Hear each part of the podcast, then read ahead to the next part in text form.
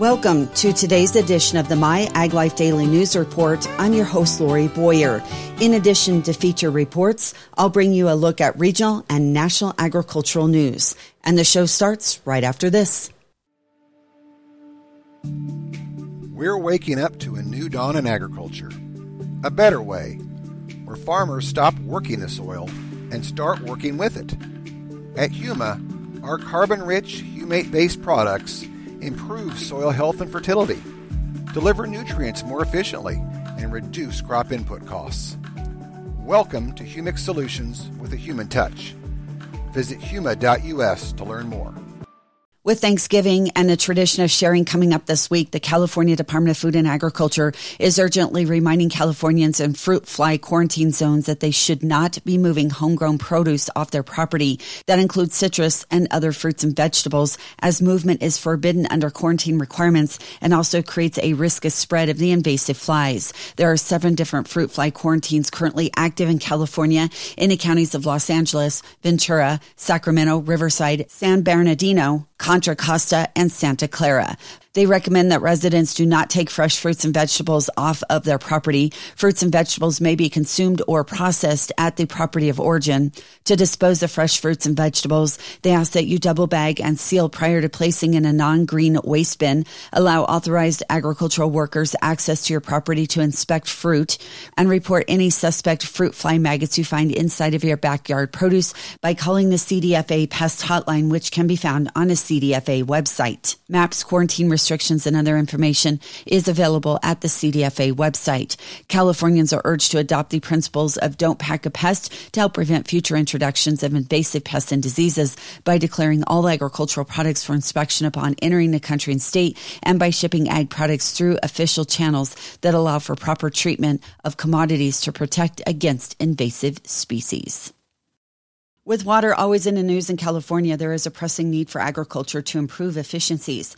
At the same time, for Prima Wawona, some of its sites suffer from salinity and chloride issues, and so the search has been on for a solution to help sustainably recover soil health which has led the stone fruit grower to Aqua 4D, which is a precision water treatment technology that transforms irrigation water and can help to save on inputs and regenerate soils. Efficient use of their inputs continues to be a top priority. That, according to Nick Booz, Chief Agricultural Officer. He says they discovered Aqua 4D and put it to the test in one of their more challenging fields. They had experienced a number of fertility issues alongside with visible chlorosis and water penetration problems. In doing so, Prima became the first grower to use this technology on stone fruit. Recent studies at the University of California proved Aqua 4D's potential to increase water penetration and successes at Central Valley pistachio and almond orchards showed its ability to sustainably manage salinity.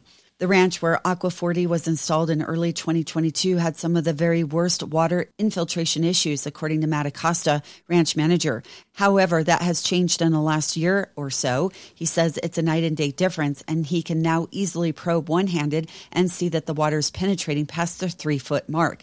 Keeping a close eye on changes in the soil with first hand observation as well as sensors from AquaSpy and HEMAV has led to significant changes in irrigation practices, enabling some water savings. He says they figure they're saving about 25% water right now based on what they're doing. And Acosta says now he only has to irrigate once every 10 to 12 days or so instead of every seven days. The benefits of Aqua 4D have gone beyond those water savings, with the trees previously suffering from excess chlorides and sodium. Solving this issue was imperative to help the trees survive and regenerate the soil. To track the changes to the soil and trees, the ranch was monitored closely, including sensors from Semios and satellite imaging from HEMAV. Sensor data showed a significant decrease in EC concentration over time, an indication of decreasing salinity, while satellite tracking shows a marked uptick in tree health and vigor. Booz went on to say that they have seen visible and measurable differences in nutrient uptake and water usage. Monterey Mushrooms, a vertically integrated researcher, developer, grower, packer, and distributor of premium mushrooms, mushroom genetics, and mushroom ingredients, has a new president. George Hager is now serving in the role. The appointment of Hager to this new role is a significant piece of a broader strategic restructuring being implemented to drive sustainable growth across Monterey's core business segments, fresh mushrooms, genetics, biotechnology, and nutraceuticals. Hager brings extensive experience across industrial and fresh produce sectors Over the course of his career, he has been recognized for his expertise in the fresh produce supply chain and has a track record of top line growth, customer engagement, and operational excellence. He serves as an executive director on the board of One Harvest, which is Australia's largest operator in the fresh cut salad sector. He previously served as chief executive officer of Nutrano Produce Group, an Australian owned fresh produce grower, packer, and marketer. Prior to this role, he was chief executive officer for Murray River Organics, an Australian producer, packer, marketer, and seller of certified organic, natural, and better for you products. And before Murray River Organics, he served as chief operating officer for Costa Group, an Australian horticultural company. Earlier in his career, Hager held various executive general management roles at Visy Industries and TNT Australia. He holds a Bachelor of Economics and a Bachelor of Laws degree. He will relocate from Australia to California. Pomelo harvesting is well underway in California and the crop is looking good.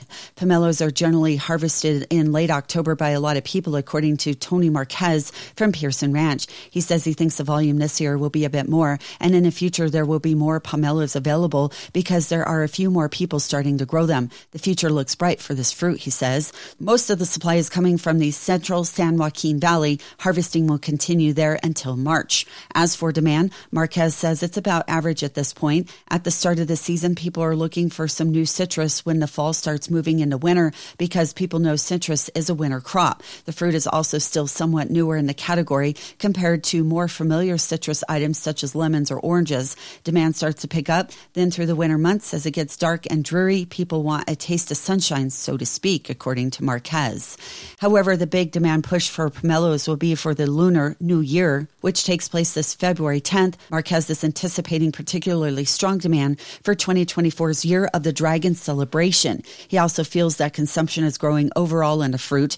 25 years ago, pomelos were kind of obscure, except for within the Asian culture, where the symbolism of pomelos during the Lunar New Year represents good luck, prosperity, and good health, he says.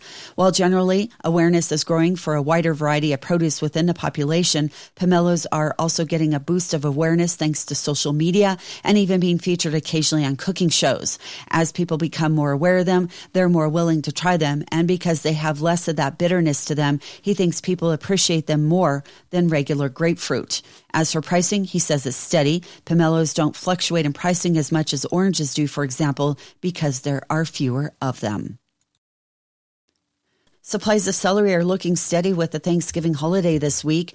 Duda Farm Fresh Foods sources its dandy fresh celery items, including celery stalks, celery hearts, and fresh cut celery from growing locations around the U.S. to fulfill year round demand. According to Rick Alcocer, Senior Vice President of Sales at Duda Farm Fresh Foods. This time of the year, he says they've already started their Florida celery plantings, which will begin harvesting in December and overlap with their California and Arizona supply through May. This allows them to flex when peak demand with their retail partners kicks in for the holidays through Super Bowl. Right now, all of its celery supplies are abundant out of both Oxnard and Santa Maria. Temperatures and rainfall have been average for recent weeks, with no concerning weather events disrupting production. Of course, demand has increased recently in the celery market, and it's anticipated that will stay that way through the next few weeks. As for pricing, it appears that all FOB pricing will be less than last year, given there's no disruption in supply. He says FOBs have been reasonably steady for the past two weeks and will probably vary very little through January 1st.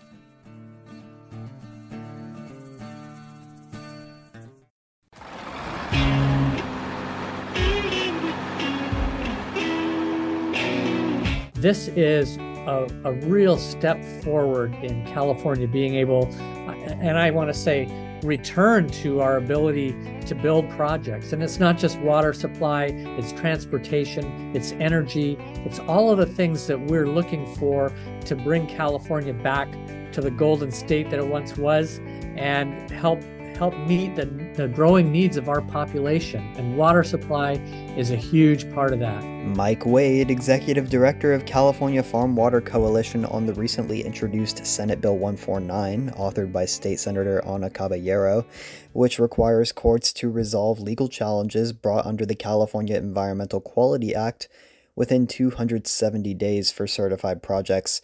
This is a big step for improving the state's water infrastructure and it has direct applications to agriculture. Earlier this month, Governor Gavin Newsom exercised the first use of this bill with his power to fast track the Sites Reservoir project, the first reservoir to be built in California in over half a century.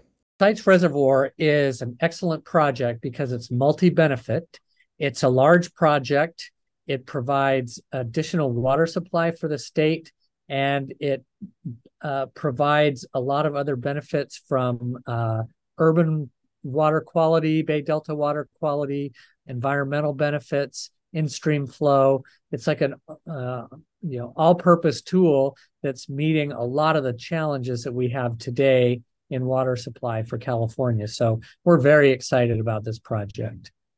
Definitely, and one aspect of it, it it doesn't draw like there's not a, a source of water flowing into it. It's kind of taken off of the the Sacramento River. Is that is that the case? Sites Reservoir is an off-stream reservoir, meaning it. You're right; it doesn't block a river or a stream. Uh, it's going to be created by building a few small dams, uh, smallish dams in um, an area about 10 miles west of Maxwell, up in Colusa and Butte counties, and it creates a one and a half million acre foot storage reservoir that water during wet years like we had this year can be pulled from the Sacramento River and pumped into what will become Sites Reservoir. The Sites Reservoir project has been discussed and in planning for the past four decades, and to finally have it brought to fruition will be a major win for the future of California agriculture, water resilience, and the state's population. Start by giving credit to Senator Caballero who um, authored, she was a principal author of the bill. And this is a, a real step forward in California being able, uh, and I want to say, return to our ability to build projects. And it's not just water supply, it's transportation, it's energy, it's all of the things that we're looking for to bring California back to the golden state that it once was and help help meet the, the growing needs of our population. And water supply is a huge part of that. So, uh, kudos to the senator for authoring the bill and appreciation to the governor for uh, his support and signing it and making uh, our ability to move forward in a faster way to get all the kinds of projects we need in the state built and online to help support 40 million people almost that we have living here. Wade explained what exactly will be changing under Senate Bill 149. In summary, SB 149 reduces the length of time for the judicial process on environmental review. Sounds like a big deal. It is a big deal, but uh, it just means that there's a 270 day limit for a legal challenge to projects like this under the California Environmental Quality Act. Now, not every project qualifies. In fact, the Delta Tunnels is an example that was excluded uh, in law from qualifying for this fast track uh, process. But uh, Sites Reservoir did qualify. The governor certified it. And uh, it doesn't mean it, there's any less of a standard that it has to meet.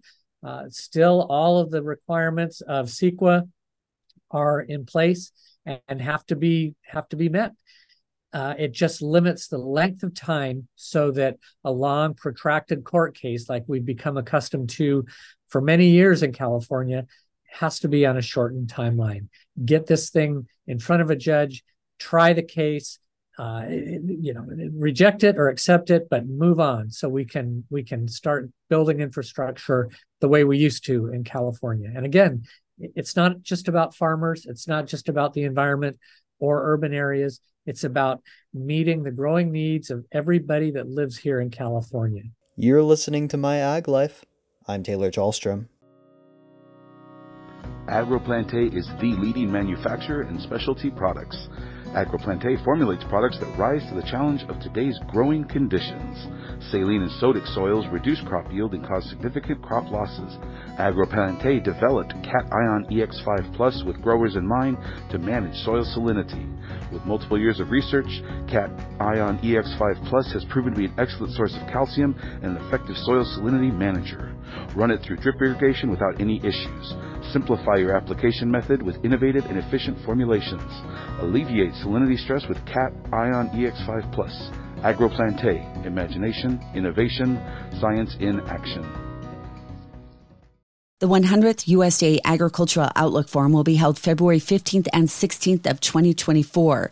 Registration is now open for both its in-person and virtual events. Registration is now underway for the 2024 USDA Agricultural Outlook Forum this February. Just like last year, all of the events are going to be both in person and live streamed. World Agricultural Outlook Board Chair Mark Jekanowski says the theme of the Centennial Ag Outlook Forum is cultivating the future. Also available besides registration at the web address reg.eventmobi, all one word, dot com slash USDA Outlook Forum 2000 2024, all one word, the initial program at a glance, with topics for each of the breakout sessions. In addition, Friday morning, our is to focus heavily on agricultural trade and opportunities for U.S. agricultural commodities. Thursday evening, we're very pleased to have Dr. Wendy Wintersteen. She is the president of Iowa State University, talking generally about the role of the land grant system and research and outreach extension. I'm Rod Bain reporting for the U.S. Department of Agriculture in Washington, D.C.